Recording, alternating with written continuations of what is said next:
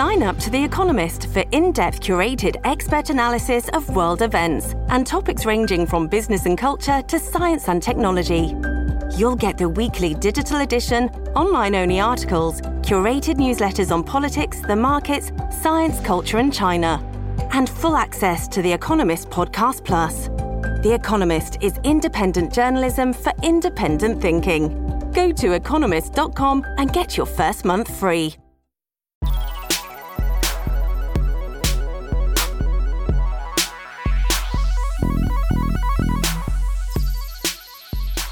Hello, and welcome to Oh God What Now? I'm Dorian Lynskey. This episode is dedicated to Rehman Chishti, who dropped out of the Tory leadership race after securing the back of just one MP, Rehman Chishti. It seems to me like he ran his campaign like a candle in the wind.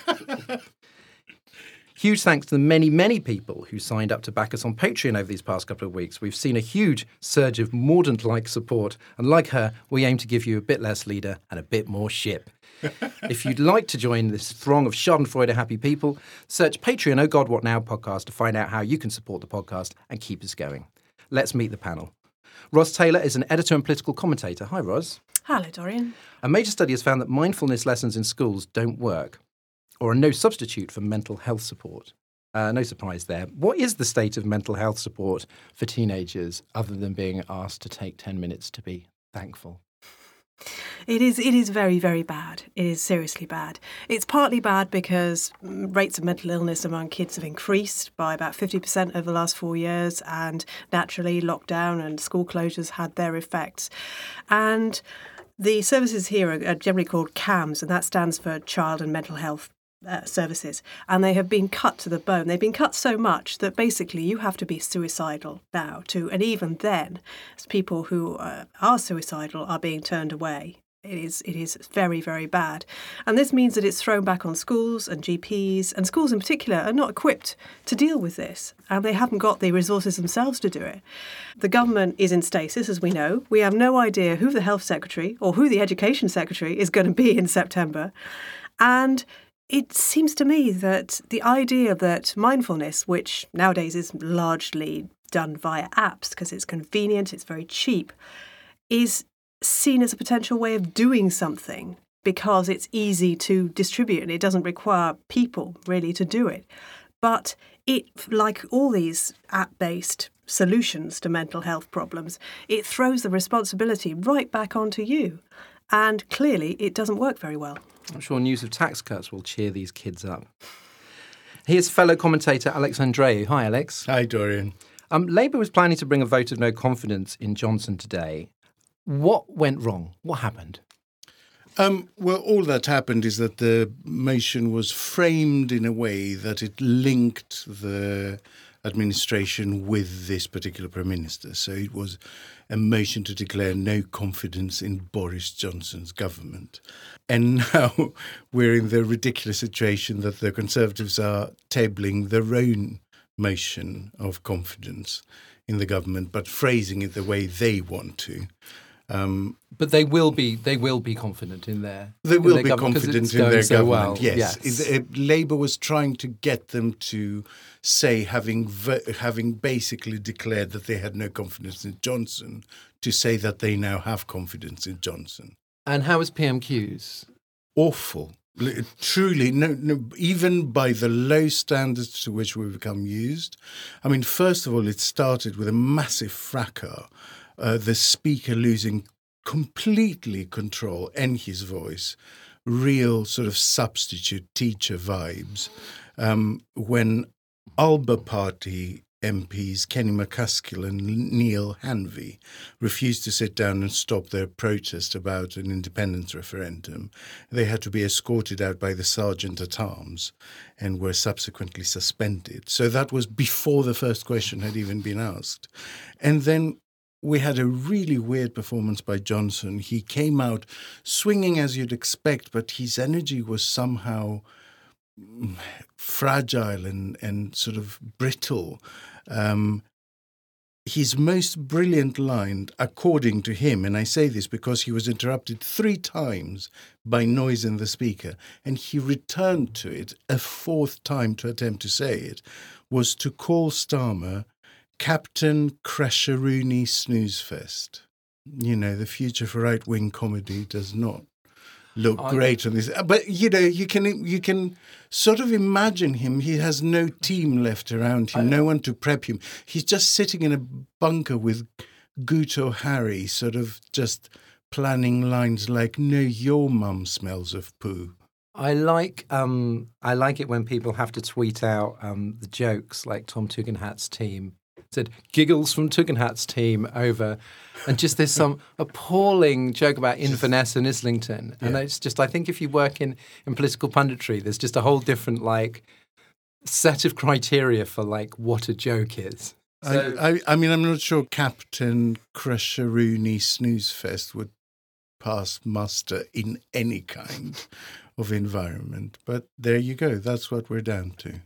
Our guest this week stood as the Labour candidate against Boris Johnson in Uxbridge and South Ruislip at the 2019 election. His new book, The Unlikely Candidate What Losing an Election Taught Me About How to Change Politics, takes a look at his campaign and how young people can change mainstream politics. Hi, Ali Milani. Hello, thank you so much for having me. Um, can I just start off by sending my thoughts and prayers to Raymond Chishti on his disastrous campaign? He'll, Um, be, he'll be back. great self confidence, though. I've got to give him Um, how did it feel seeing your nemesis finally fall? You know what? I've um, I've kind of been traveling around the country recently uh, as a promotion for the book, um, and I've become the chief "I told you so" operator in the UK. uh, I did tell everybody that this is how it was always going to end, but you know what? It's it's a combination of uh, I'm glad to see the back of him, and I said it at the time. Is one of the most dangerous men uh, to have walked into number ten, uh, certainly in my lifetime, uh, and I, so I'm glad to see the back of him. But it's also, I think, it's been a little bit of a disgrace. Um, and I hope the lessons of Boris Johnson's government won't just be learnt by the political establishment, but by the media, by activists, by all of us. Because, you know, this was always going to be the end of the Boris Johnson story. Boris Johnson is leaving as he came. I mean, just take a look at this guy. And I, and I know him well. I ran against him. Uh, I've interacted with him frequently. Um, you know, this was a man who, when he was a journalist, had to quit his job for making up quotes, then had to quit Conservative government because he lied to the Conservative leader. Then he went uh, and became London mayor, and there was all sorts of conversations about impropriety and, and you know vanity projects and other things. Uh, and now he goes into into government and is is done by every scandal from lies to to some of his colleagues who have been allowed to continue in their jobs. So, you know, he's someone who's always failed upwards, and I think. Um, people who act surprised that the Boris Johnson government has ended in in flames, uh, I think, didn't really know or didn't pay attention to who Boris Johnson was from the very beginning. Yes, I think they might be pretending to be shocked. I, I also have to send my thoughts out to the to the staff members who I imagine are desperately burning documents in the furnace on their way out. Um, obviously, the story of your campaign is interesting in itself, but why, why did you want to write a book? What was the bigger story that you wanted to? explore? Well, to be honest, you know, when the, when the book first came to me, my thoughts was who's going to want to hear from someone who lost to Boris Johnson. Uh, but I think, you know, the extraordinary story of our campaign um, really took a life of its own, and it wasn't a normal local election campaign. I mean, you know, the, the story of our campaign was what if someone like me was able to unseat a sitting prime minister? What if someone who came to this country at the age of five as a Muslim migrant, grew up in a council estate, went to a comprehensive school? What if my story could be the story that unseated a sitting prime minister for the first time in British democracy history? What does that say about our democracy? What does that say about our society? And the fact that that went from an idea in a Pizza Hut, as I say in the book, between six people, and we ended the campaign with thousands upon thousands of people on the streets from us, people traveling from Copenhagen, New York, Nottingham, and Sheffield and Brighton to door knock for us, to canvass for us. Our rallies had thousands of people at them, which is unheard of in our sort of local elections and parliamentary election system. I think it built a life of its own. And the reason I wanted to write the book was the hope I felt in that election. I didn't want that to disappear. I remember hmm. standing on these little soapboxes up during our rallies and telling people, you know, if we're able to do this, imagine what we could unlock. Imagine how we could change things in our politics. If there's anyone out there like me who didn't think their place was in politics, if there's any young people, BAME people, people like me who came from single parent households that, that were rife with poverty, who think politics is for the Boris Johnsons, these born to rule sort of chiseled from birth for public office. Politics isn't just theirs, it's ours too. And if one person puts this book down and goes, F it, I'm going to do it too, Mm. then it will all have been worth it. Um, Dorian, what has Andrea Jenkyns been up to? She's been very indignant this week, hasn't she? Um, well, she um, was walking past some protesters, a baying mob, apparently. Um, and she just simply had enough of this bloody uh, mistreatment and flipped them the finger. And then did a an illiterate non apology, Yeah. which was just like, basically, yes, They but I- deserved yeah, it. it's like I really didn't like them, though. Actually, and I'm only human, so it's not really a defence. Um, It's not very you- conservative, If, is you're in the it? cabinet, it's not very conservative. and I was very surprised that some people were like, um, "Oh, I don't know why anyone's paying attention to this. It's all just sort of style and, and, tone." And it's like, well, you know, isn't that a perfect image? Isn't that a perfect crystallization? I mean, I, I don't know how, having lived through, say, on the Labour side, uh, you know, Gordon Brown's off-mic comments, Yeah, yeah. or um, Ed Miliband's bacon sandwich. The idea that these these little things, these little things, don't resonate and don't sum up a bigger message, you know, for, for for good or ill. Obviously, I don't think that a sandwich should have summed up Ed Miliband's leadership of the Labour Party, but in this case, it's like, well, the policies show contempt. The whole way this contest is being run shows contempt. Loyalists to Boris Johnson showed contempt. So what could be better than flicking the flicking your finger at a bunch of kind of ordinary um, people who may well um, have said some things that they don't like about you, but you know, grow up. You're a politician. Every, every single MP in Parliament, I think, if that was the kind of bar. For figuring, it would just that was that's all you would ever But get. that sort of that's all you would ever now, get. isn't it? That's the point. The the degradation of British politics has been such that we went from, you know, Ed Miliband looking awkward, eating a sandwich being a big thing, to Boris Johnson going fuck business and ministers Hmm. of education actually giving people the finger. And, the- and and we're being told to just grow up and let at- it go, and it's like, what's going on? But you know, I mean, obviously, look at the abuse that, that all, all manner of people have got. Have got, you know, Diane Abbott or, or, or Angela Rayner or Yeah. whatever. I mean, you you know, it's not. It's like I mean, like Angela Rayner. Angela Jenkyns is not the most hated Listen, person in Did you hear what she, what was being said to her? They were singing "Bye Bye Boris." I mean, if she thinks that's a baying mob and hate, spend ten minutes in my Twitter mentions and I'll show you. I'll show you, I'll show you baying. baying. This week on the show, we'll be assessing the state of the Tory leadership contest, looking at the contenders in the first half and the policies in the second. Plus, in the extra bit, if we had the pluck and self belief of Rehman Chishti, and if we were Tory MPs, how would we launch a campaign on a shoestring? As Labour racks up a 15 point poll lead, the contest to succeed Boris Johnson as Tory leader and Prime Minister is in full swing. Um, just before we recorded, um, the first round of voting took place. Um, now whittled down to six. So we started with 11. Uh, Chishti, uh, Sajid Javid, and Grant Shapps dropped out first, uh, and then Jeremy Hunt and Nadhim Zahawi. Yeah, we're we're basically one nursery rhyme short of an Agatha Christie novel. Ten little idiots. Um, first, Alex, just just the facts, please, ma'am. Um, can you just briefly explain the timetable here? When are we getting to the final two? When are we getting a new prime minister? No, nobody knows it seriously because it's a process of whittling down. So, for instance, they introduced a new rule that anyone entering the race had to have 20 secondees. That took some out. Then there, there was a rule that anyone with under 30 today would be knocked out. And I would say that because some of them, I've got the numbers here, and some of them, like Suella Braverman on 32, I reckon might drop out before even the next Right. vote. Um, and so, be, because people can drop out between votes, and it's simply a whittling down operation down to two, we might have a result um, next Monday. We might have a result next Thursday. That's the final two Um, results, right? yeah. yeah. Not. But when are they? When do they? When are they? As they going to the party? They then go to the party, and the result of that vote is announced on the 5th of September. There we go. But Um, they don't have to go to the party. Um, Graham Brady's trying to shoehorn them into a sort of promise that if they make it to the final two, they won't drop out.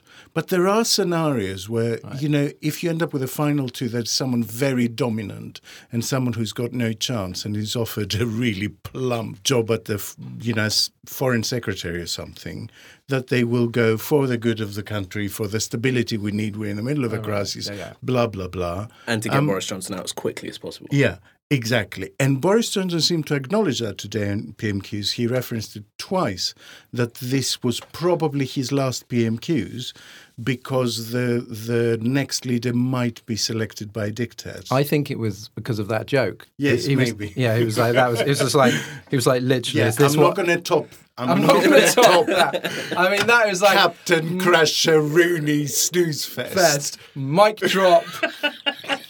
Boris has left the building. Next week, he can just phone it in and not even bother coming to the Been Commons. phoning it in for months. Alex, there's a lot of chaos energy from, from pundits right now. Um, you know, nobody can agree on who would be the most dangerous opponent for Labour. You've suddenly got people who I'm sure were writing Sunak off, going, "Sunak's back," and then about half an hour later, going, "Or i- or is he? No, he's not." Um, why is this one so hard to call compared to the last two contests? Um, first of all, because no one is really dominant in the field, which makes it quite difficult. To give you an idea, Sunak, as the front runner, got 88 votes, I think he got today. Johnson last time got 114, and that was from a smaller pool of MPs. Remember, there were only 313 Conservative MPs then. So if you adjusted for today's 360 Conservative MPs, Sunak would be looking at getting 140 votes to replicate that Yeah. kind of momentum. And he's sort of just over halfway there. So what's the deal with Sunak? Because there's a there's a real kind of stop Rishi campaign. He's Yeah. got the, lar- the largest support among MPs, like you said. He is the most popular or the least unpopular in the country, and yet in Conservative Home Poll, which is not the members, but it's you know some of the members, um, he lost to everybody except Javid and Tugendhat. Do, do you think that he's somebody who's just going to flame out? Do you think he's going to be in that final two? I think Johnson's people feel that Sunak has been the, been the primary driver that's been out to get him. And I think there is some support for that. Yeah. In, essence, Sunak, I think, would have moved much sooner, but for that story leaked to the press about about his wife's non-dom status. Remember last Yeah, yeah, yeah. about six months ago. I think he was ready to go for Johnson then. Actually, It's quite bad that you now you can see when someone registered their campaign website, yeah. and I believe it was last December. You know, readyforrishi.com or whatever. It does not show great faith in the leader. Does No, it? but all of them have been up. Uh, you know, I mean, if you if you looked at if you looked at Liz Truss's campaign video, it was basically stitched together bits of her uh, stint as foreign secretary. You know, here we are paying our taxes, thinking that this woman is going out. Um, doing a job for the country, and she's compiling a fucking show reel. That's what she's doing. um, Ros, who is the absolute worst, and why is it Suella Braverman? That's a bold assertion, Dorian. Are you thinking of a This- claim that too many people are on benefits, or what of her Um, other? or all this interventions? woke rubbish? Yeah. Or yeah, basically human rights. Human rights. Patooey. But to, or basically anything she says and how she says it.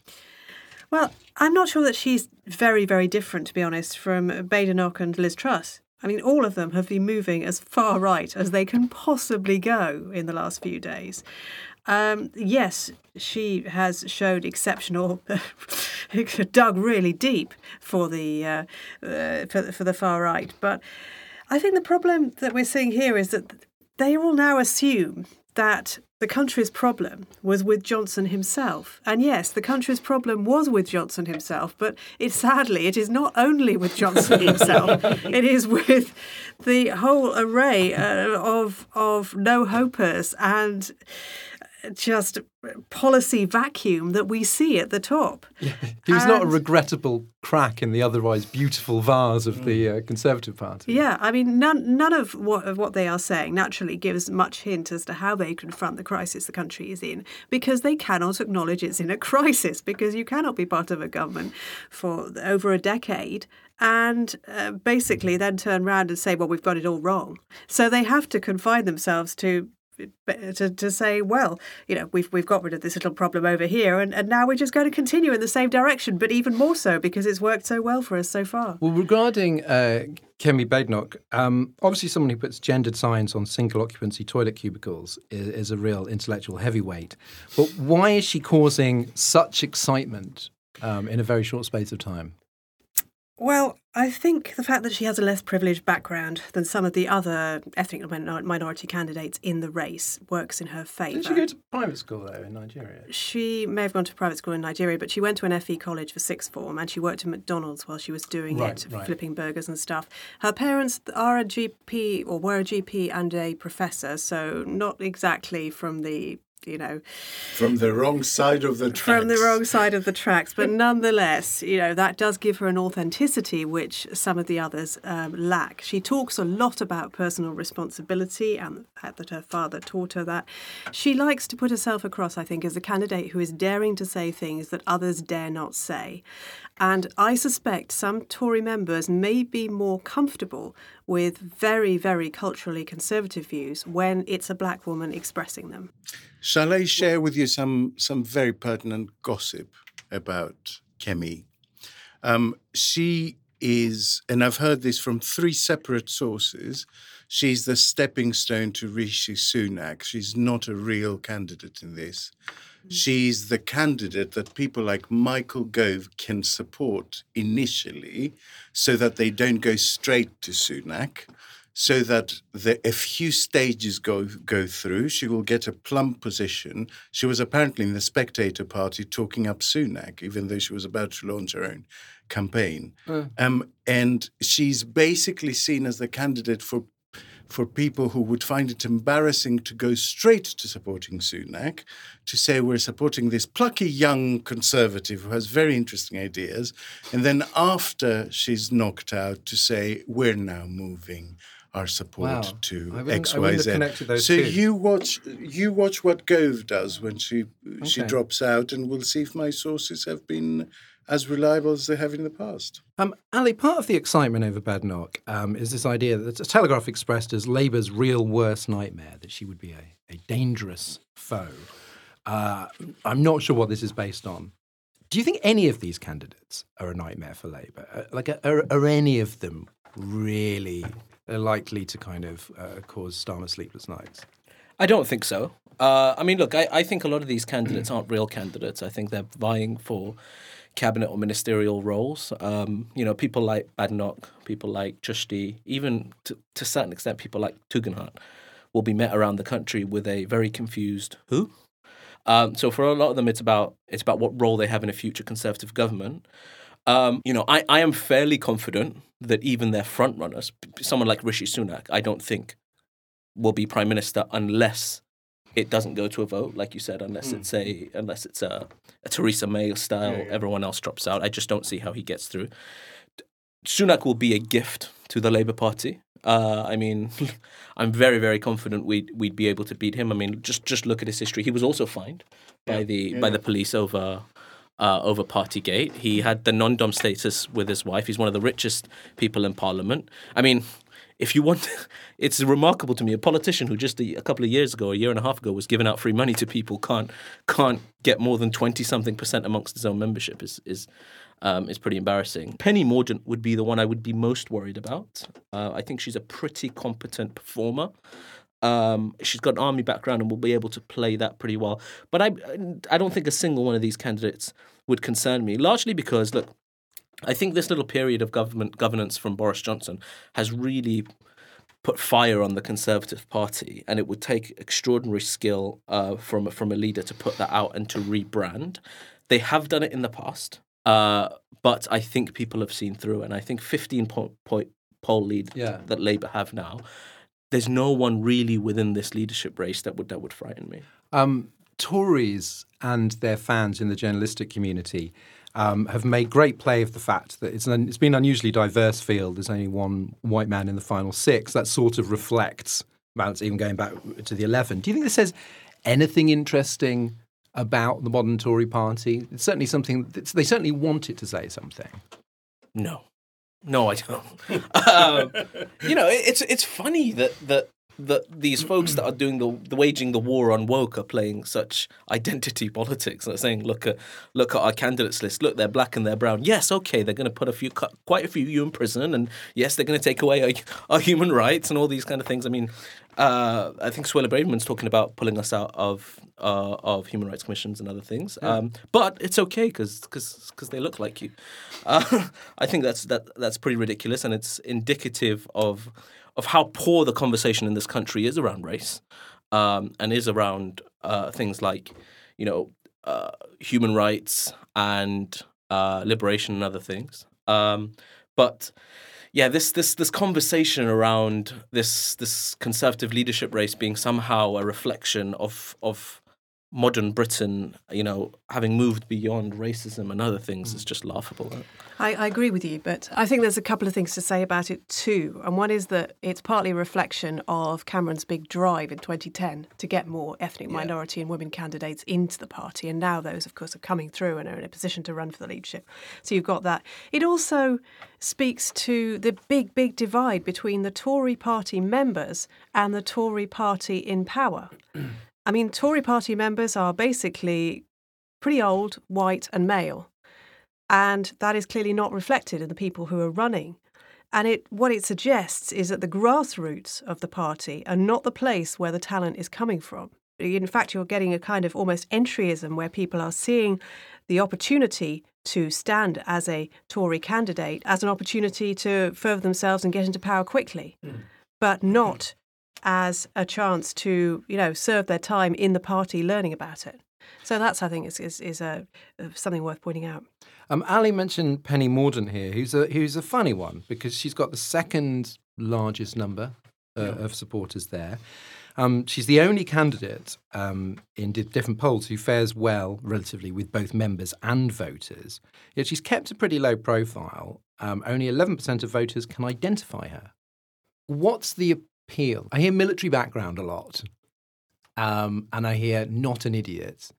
But I don't. That's the bar of the Conservative the Party. Yeah, and they're struggling to find one. and I, and I and I'm a little puzzled as to why there is this apparently very real momentum I think the fact she's, she wasn't in the cabinet is a big, yeah. big asset. I think that really helps her. She's not closely associated with the Johnson regime, yeah. and that's a good thing. Well, I mean, we, we've both, uh, Ros and I have both called it for Mordaunt yeah. for quite You've been talking about it for months. Yeah. But I never understood why then either. Because I think, um, you know, being in a position with the trauma we have we've had from the Labour Party in the last sort of decade, going through going through Brown, Miliband, Corbyn, and now Starmer, I th- I think we like to fool ourselves that people who are telegenic and who have a good voice and you know that that sort of thing doesn't matter but it does and i think instinctively you look at someone like penny Mordaunt and she just presents herself well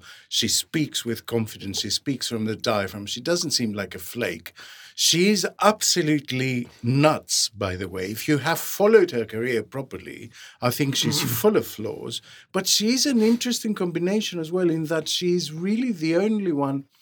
They, they've gone um, further to the right. Most of the candidates have gone further to the right on social issues yeah. and further to the right on economics. And she's the only one that's going to the right on economics, but actually a little bit more centrist well, on social issues. Hold that thought because we're going to do policy later. But sure. I, I, take your point that she she is someone who looks like she she's she she's. A, she's a she's a different package. I think the only three people in this race are Sunak, uh, Truss, and Mordaunt. And I think Sunak will fear Mordaunt much more than Truss. So if he can get the numbers together, he will try to manipulate yeah. the result so that uh, Mordaunt loses in the penultimate round and Truss is the one that I, goes through. I fear Truss would would lose a voice off with Mordaunt.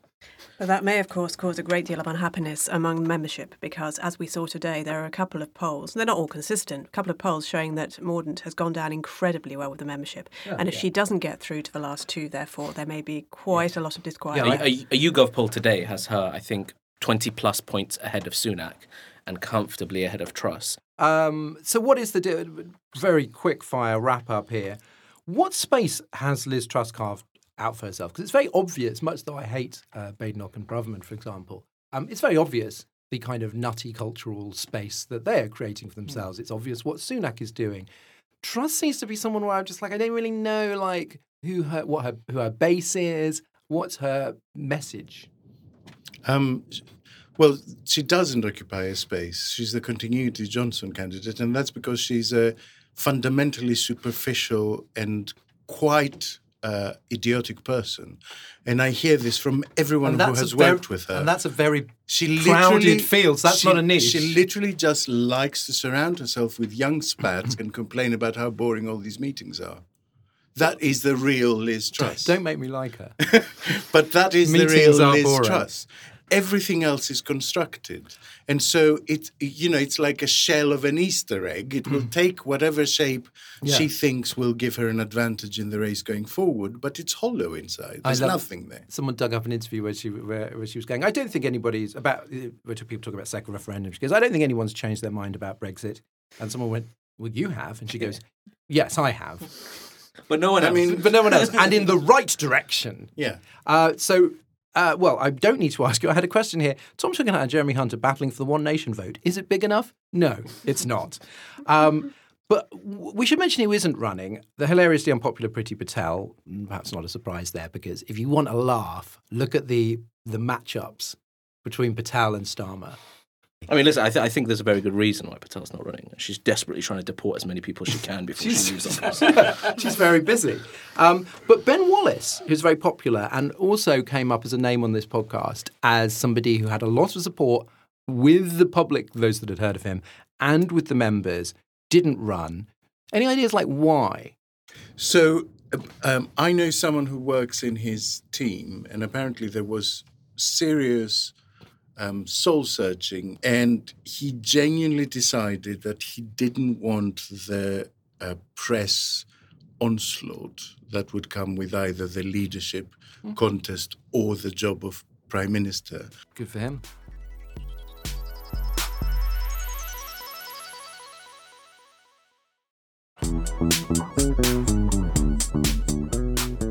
Now, let's move on from personalities to policies. Uh, Ros, this is a contest um, where 365 MPs choose the final two. Fewer than 200,000 party members get to pick the winner, and candidates have to sit down to be grilled by Bill Cash, Iain Duncan Smith, and Mark Francois. Um, it seems like a rather niche concern, yet there's a TV debate, wall to wall media coverage. Do you get the feeling that anybody in this race is speaking to the country out of one side of their mouth and the members to the other? Or is this purely focused at the selectorate? It feels like it, judging by the right wing red meat that's being thrown out all the time. It certainly feels that they're not engaging with the issues that uh, people care about most, like cost of living and so on. But I think undoubtedly they do have one eye to the public. Uh, Penny Mordaunt, for example, will know that she has very, very low recognition among the public, as we've just said, and she knows that she needs to build that up because if only because they're not just looking at polls of to- Tory members, they're going to look at the Tory members themselves are going to be looking at the polls of the public in order to know where where to cast their votes.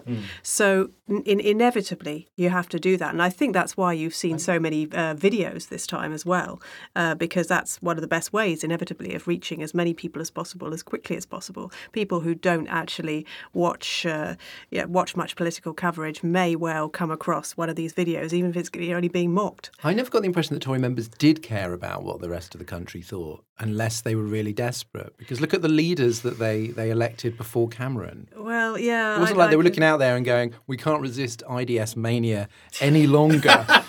give the people what they want. Michael Howard. I know. So I, I never know. thought that they did, but, But maybe there's- maybe there's this. a lot more polls now. There's Ah, a lot right. more polling. There's a lot more. The whole political cycle has speeded up so much in recent years with Twitter and so on that they can have a much better idea of what the public are thinking than they ever did That's true. 10, 15, Right. 20 years ago. And that's why I don't think they would ever make the mistake of electing an IDS again, uh, because they may not be, you know, quite on it as on it as we are, but they are nonetheless going to be uh, have access to the kind of information that they never used to have. Then again, Labour had access to the same kind of polling when they decided to elect Corbyn for the second time. So Yes, but you see, I, uh, I'm a- just saying yeah. that sometimes parties Yeah. just implode. They go, fuck it, I'm going to double down on the thing that I like. But and I I think they did that with Johnson. Yeah, that's true. I had a disagreement with somebody about whether any of what was going on here counted as a real policy debate, given the speed at which it's happening, given the very particular incentives. Nobody has denounced the, the Northern Ireland Protocol Bill um, or the Rwanda plan. Um, Denounced it. They've, they've well, said they supported it. Yeah, yeah, yeah. it, So, how much of a choice is there, Ros? Like, because it, it's, it, it's not, it doesn't seem like a huge sort of battle for the soul of the party between, you know, it's not like Tom Tugendhat versus Kemi Badenoch, you know, the the right and the side call sort of left or whatever you call the rest of the Tory party now. Like, do you think there is a, a choice of I mean, policies? There's a no. Um, I mean, I think I think it's uh basically a choice between a vague sense of competence and authority and the far right. And if you'd ask me to kind of put the candidates left to right, and I mean left is entirely meaningless in this context, we're more like, you know, right to far right, then it would have been Hunt, who's obviously gone now, Tugendhat, Sunak, Zahawi's gone, Mordaunt, Truss, Badenoch, and then Braverman, you know, way out there on the far out. Um, but it's no, there- there, isn't a real choice. And I mean, that is a good thing in many ways for Labour because it means that there will be very clear lines between the Labour Party and the Conservatives, even in a world where I would point out Starmer has been very equivocal on Rwanda and has, you know, hedged around and not said what he would do. Even in that world, you'll still be able Yeah. to see the difference. Um, Alex, one of the big themes of post Brexit analysis, uh, you may remember, has been the so called sort of post liberal realignment, levelling up, the red wall, red Toryism, mm. and all that, you know, mm. sort of right on values, left on spending.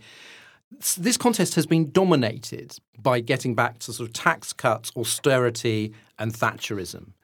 So, was all of that was that just a mirage, Johnsonism, the idea that the Tory party was ready for a massive pivot and they were going to steal, you know, the working class from Labour? Because it doesn't sound like it.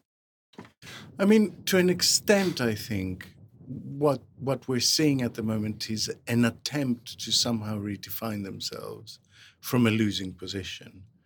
And the fallout of Johnson's legacy is not over yet. The economic mistakes will keep um, yielding horrible dividend.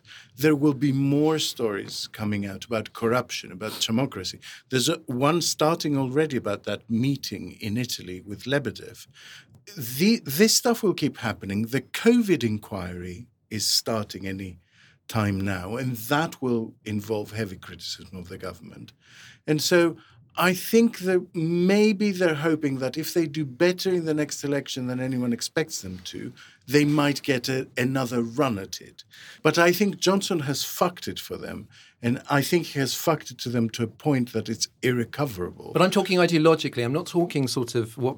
I'm not. I'm not spec- specifically asking like you know, can the Tories win again? I'm saying like, what happened to this whole idea? Uh, sorry, that I- they were going to abandon Sorry, Thatcherism I and do something I else. I thought I was answering that. The answer is no, because it turns out that this broader umbrella that Johnson had managed to put together, it was simply a put together stitch up of people who wanted Brexit to be over.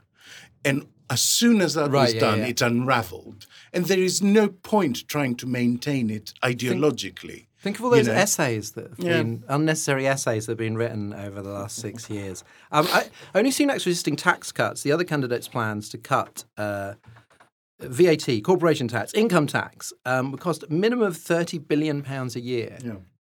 None of this will happen. It's fantasy politics at the moment. A- Alan, when you're listening to this, do you, are you listening to it almost in a sort of abstract sense that it, that it is just signalling and that none of these things, because even when they're talking about things that, that sound awful, I don't feel that fear of like, this is coming down the pipe. I, I sort of feel like, yeah, you're not going to do it. I know whether I- that's complacent, but I mean, does it? Does any of this seem to have any kind of weight, and you can see it entering the statute books? You know? Yeah, I do. I do have the fear because. So first of all, I think the reason we're not seeing a serious ideological battle is because of the context of the election. This the Boris Johnson government didn't go down because of policy. Really, it went down because of the fundamental character of the guy. The prime minister, hmm. and so the battle for the next prime minister is defined by why the last government went down. That was the same in the Labour Party leadership election. Hmm. So I think it's a battle of personality, character, competence, hmm. and so we're not going to see a real battle of ideas within the Conservative Party. Some of them are going to throw really right wing meat out there, but I think that's more to get their names out. Um, I do have the fear that some of these things are going to enter the statute books because I don't think that they're looking at, oh, we might go in opposition, redefine ourselves, and, and come into government. I think they're thinking, right. So if, if it's Mordaunt, if it's Sunak, if it's Truss, they're thinking, I come into office on the 5th of September, and I've got give or take a year and a half to define who I am, and that's that's not Boris Johnson. And that panic to redefine who they are, and that drive, and the fear from their backbenchers of losing their seats, I think gives us quite a dangerous government. So while I think the economic situation might make the tax cuts unworkable. I do think some of the other more dangerous policies and the attacks on human rights and other things will come to fruition if because by nature of the next party leader is going to want to significantly distance themselves from Boris Johnson and do things. They're going to have to do because they've only got Yeah. 18 months to do. Well, last week, and Ros was not having this. I was saying, could things be worse? You know, are there things that are there are there things worse than Johnson? Um, and, and I was sort of suggesting, well, his successor would be more right wing on spending, the climate, Mm-hmm. and certain cultural issues. So is that the fear that things that it's hard for them to get worse on a personality level Mm-hmm. after Johnson, but they they could get worse on a policy level, and there were just certain kind of bits of red meat that actually he didn't pursue. No, he- here's where I think it gets worse, and this was always my worry with Boris Johnson. Is the next person going to be as fundamentally dishonest and in many ways corrupt as Boris Johnson? Maybe not. But Boris Johnson has defined the Conservative Party. There is a large part of that parliamentary Conservative Party that are, you know, the Jacob Rees-Mogg, Boris Johnson sort of intake. Mm. And it worries me. It's all for the American politics nerds. He might kind of be a Barry Goldwater that brings in a Reagan, in that he shifted the party significantly rightwards, hmm. where the norm is no longer David Cameron, David Davis. I mean, not Iain Duncan Smith, but even Michael Howard. Yeah. He shifted the party significantly right wing. That you know, I've been hearing, you know, I've been hearing that there's two wings of the Conservative Party now. There's the One Nation Tories, the Jeremy Hunts, and there's almost the English nationalists mm. on the other side that Boris Johnson and Jacob Rees-Mogg and others have been have been sort of. Is one of these wings very small and weak?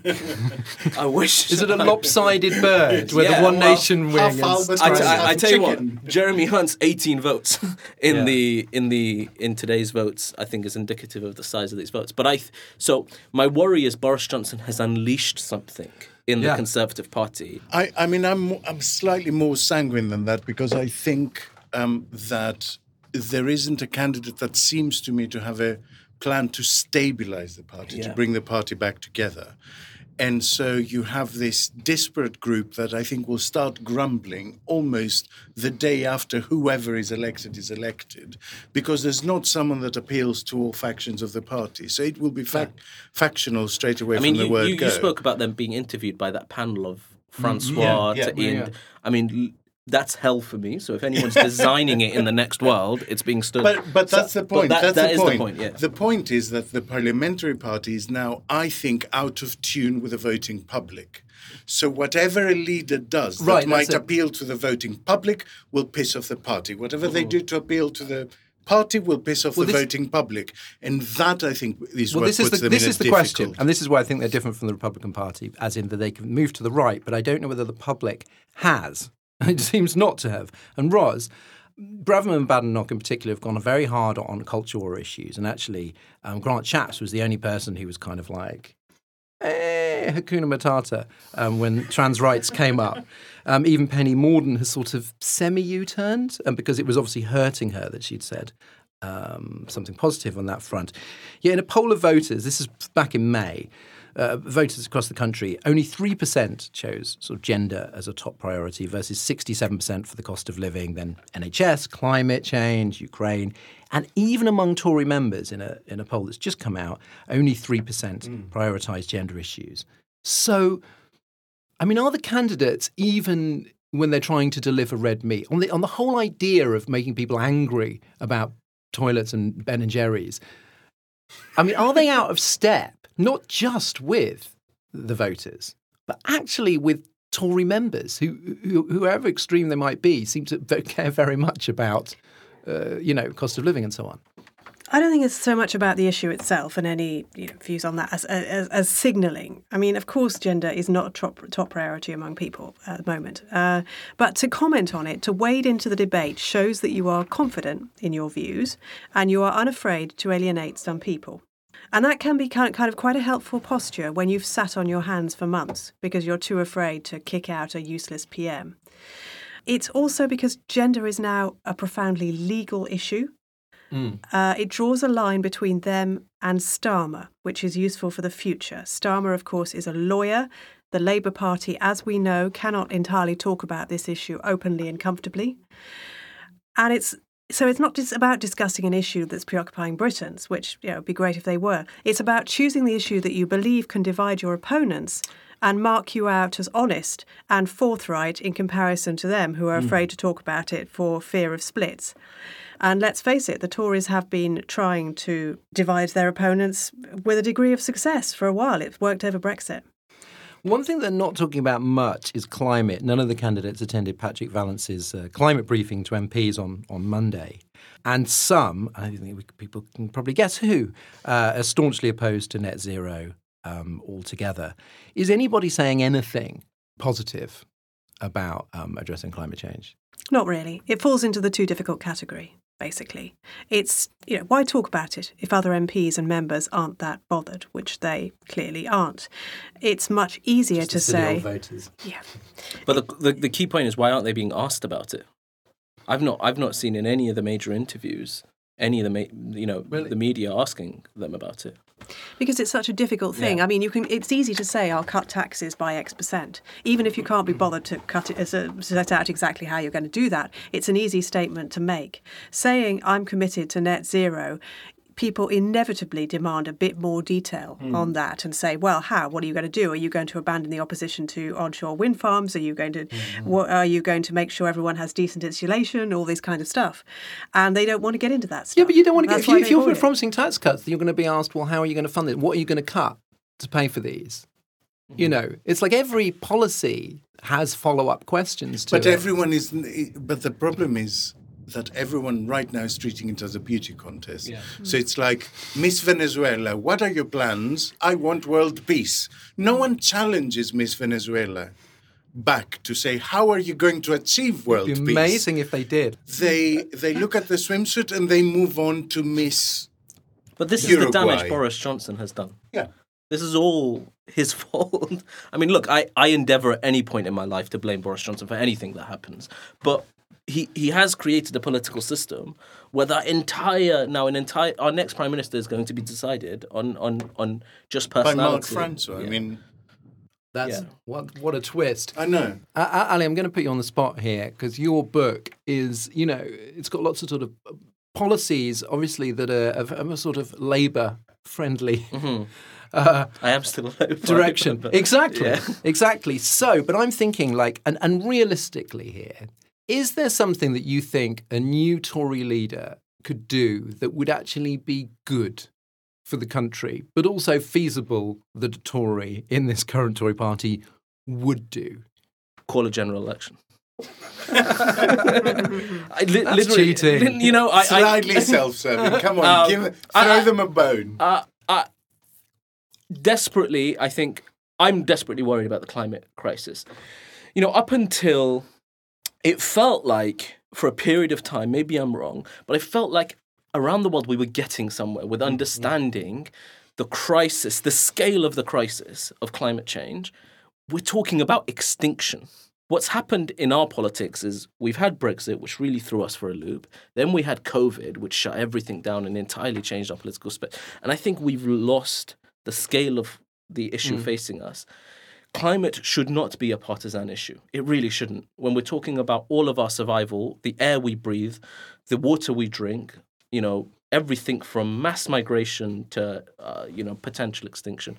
So maintaining a commitment to maintaining our existing com- i mean look this is how low the bar is right you're talking about just things that have already been agreed with the world if we mm. can maintain if if the next conservative party can maintain what i think is some pretty low bars and some i think we should go much further as you would imagine but if we can maintain some of our existing yeah. commitments that would be fantastic but the best bill that could come to the fo- the best act that can come to the floor of the house of commons is the act calling for for its dissolution in a well, general election. Uh, we're going to move on, partly because uh, on a climate tip, um, it's so hot in the studio that we should all be wearing towels. it's just my my glasses are, are fogging up like somebody in a sexy comedy.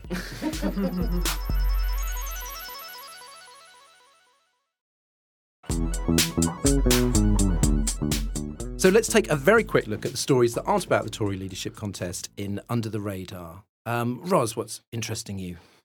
Well, leading on from what Ali was just saying, and indeed the, the incredibly hot studio, uh, I want to talk about wildfires because there's a lot of them, and we're not really getting much coverage, even though they're now in Europe, not just in North America, as we've got used to the last few summers and seeing.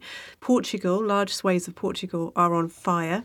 In France, there's a massive wildfire south of Bordeaux, another one in Arcachon Bay, and Dartmoor, it was said announced yesterday, is at very high risk of a wildfire in the next few days because, as we all know, it's going to get even hotter at the beginning of next week. In fact, there was a wildfire in Essex last weekend, which went pretty much underreported. This is something that we seem to be ignoring in favour of pictures of people enjoying the beach, and it's pretty scary. Yes, but Ben and Jerry's are woke. So let's concentrate on that yeah. and not these uh, these minor uh, conflagrations. Um, Alex. So this story tickled me just as a sort of little symptomatic pimple on the arse of Brexit. Um, ports are threatening to take action against the government, take legal action against the government, unless they're indemnified for the millions they have spent on government mandated import checks which had very specific specifications given by the government, given a deadline. So they went out and spent all this money. And literally days before the checks were uh, due to come in, the government went, oh, we don't need them anymore and we may never need them.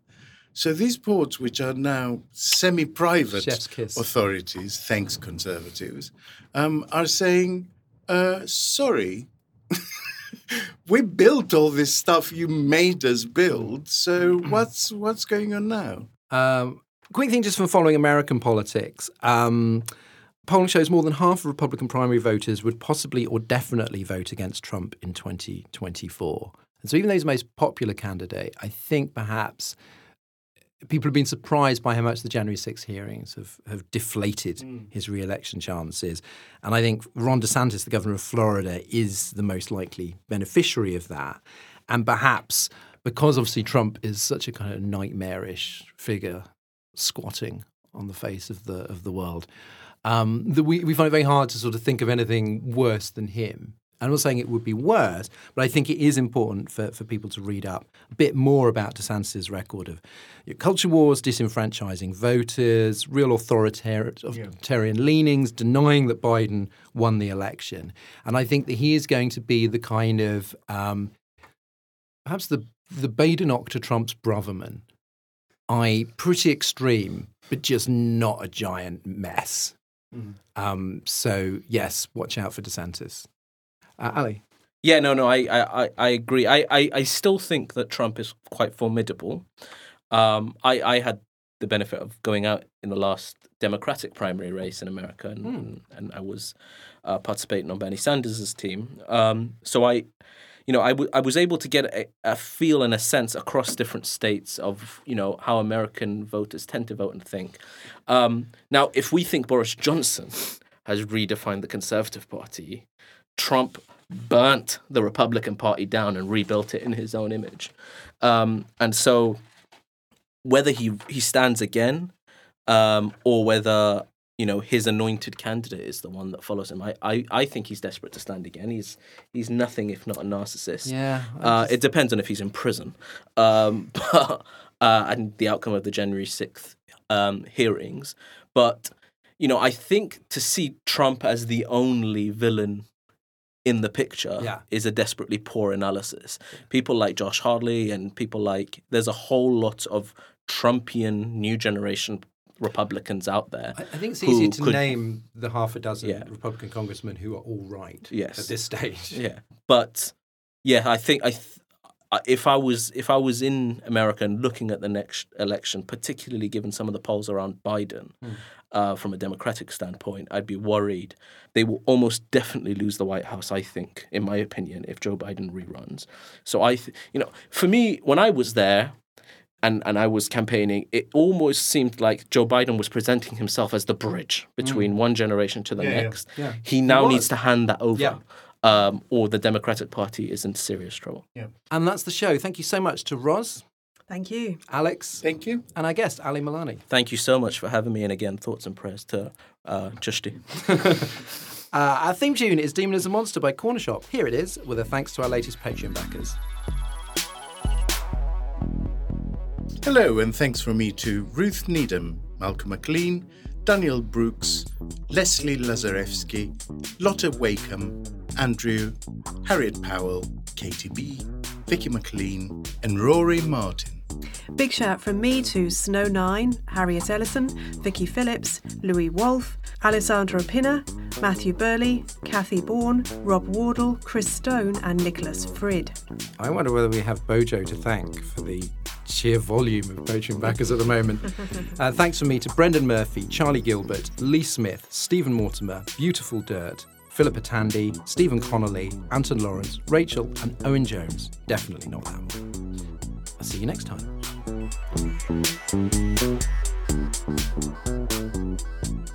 Oh God, What Now is presented by Dorian Lynskey with Alex Andreou and Ros Taylor. Audio production came from me, Robin Leeburn, the producers of Jacob Archbold and Yelena Sofronevich. Group editor is Andrew Harrison, lead producer Jacob Jarvis, and Oh God, What Now is a Podmasters production. Welcome to the Oh God What Now extra bit exclusively for Patreon backers. This week we're in an alternative universe, hopefully with air conditioning, and our panelists are running for Conservative leader. Each of us has been given the challenge to make the most patriotic campaign video we can on a tight budget. How would you do it? Alex, show you love Britain. Yes, uh, I've been thinking about that, and I think I want to take all the things that I know Tories get off on and like put them all in one video. That's the way to go. Sort of knickerbocker glory mm. of a video. So there will be flags. There will be tractors. We know they like tractors. Um, there will be Margaret. And that was a trailer for the bonus bit in this week's podcast. If you'd like a bit more extra Oh God What Now every week without ads and a day early, then you can back us on Patreon for as little as £2 a month. You'll also get our weekly minicast, Oh God What Else, every Monday morning. Your support keeps us going. We're very grateful. Thank you for listening and see you next week.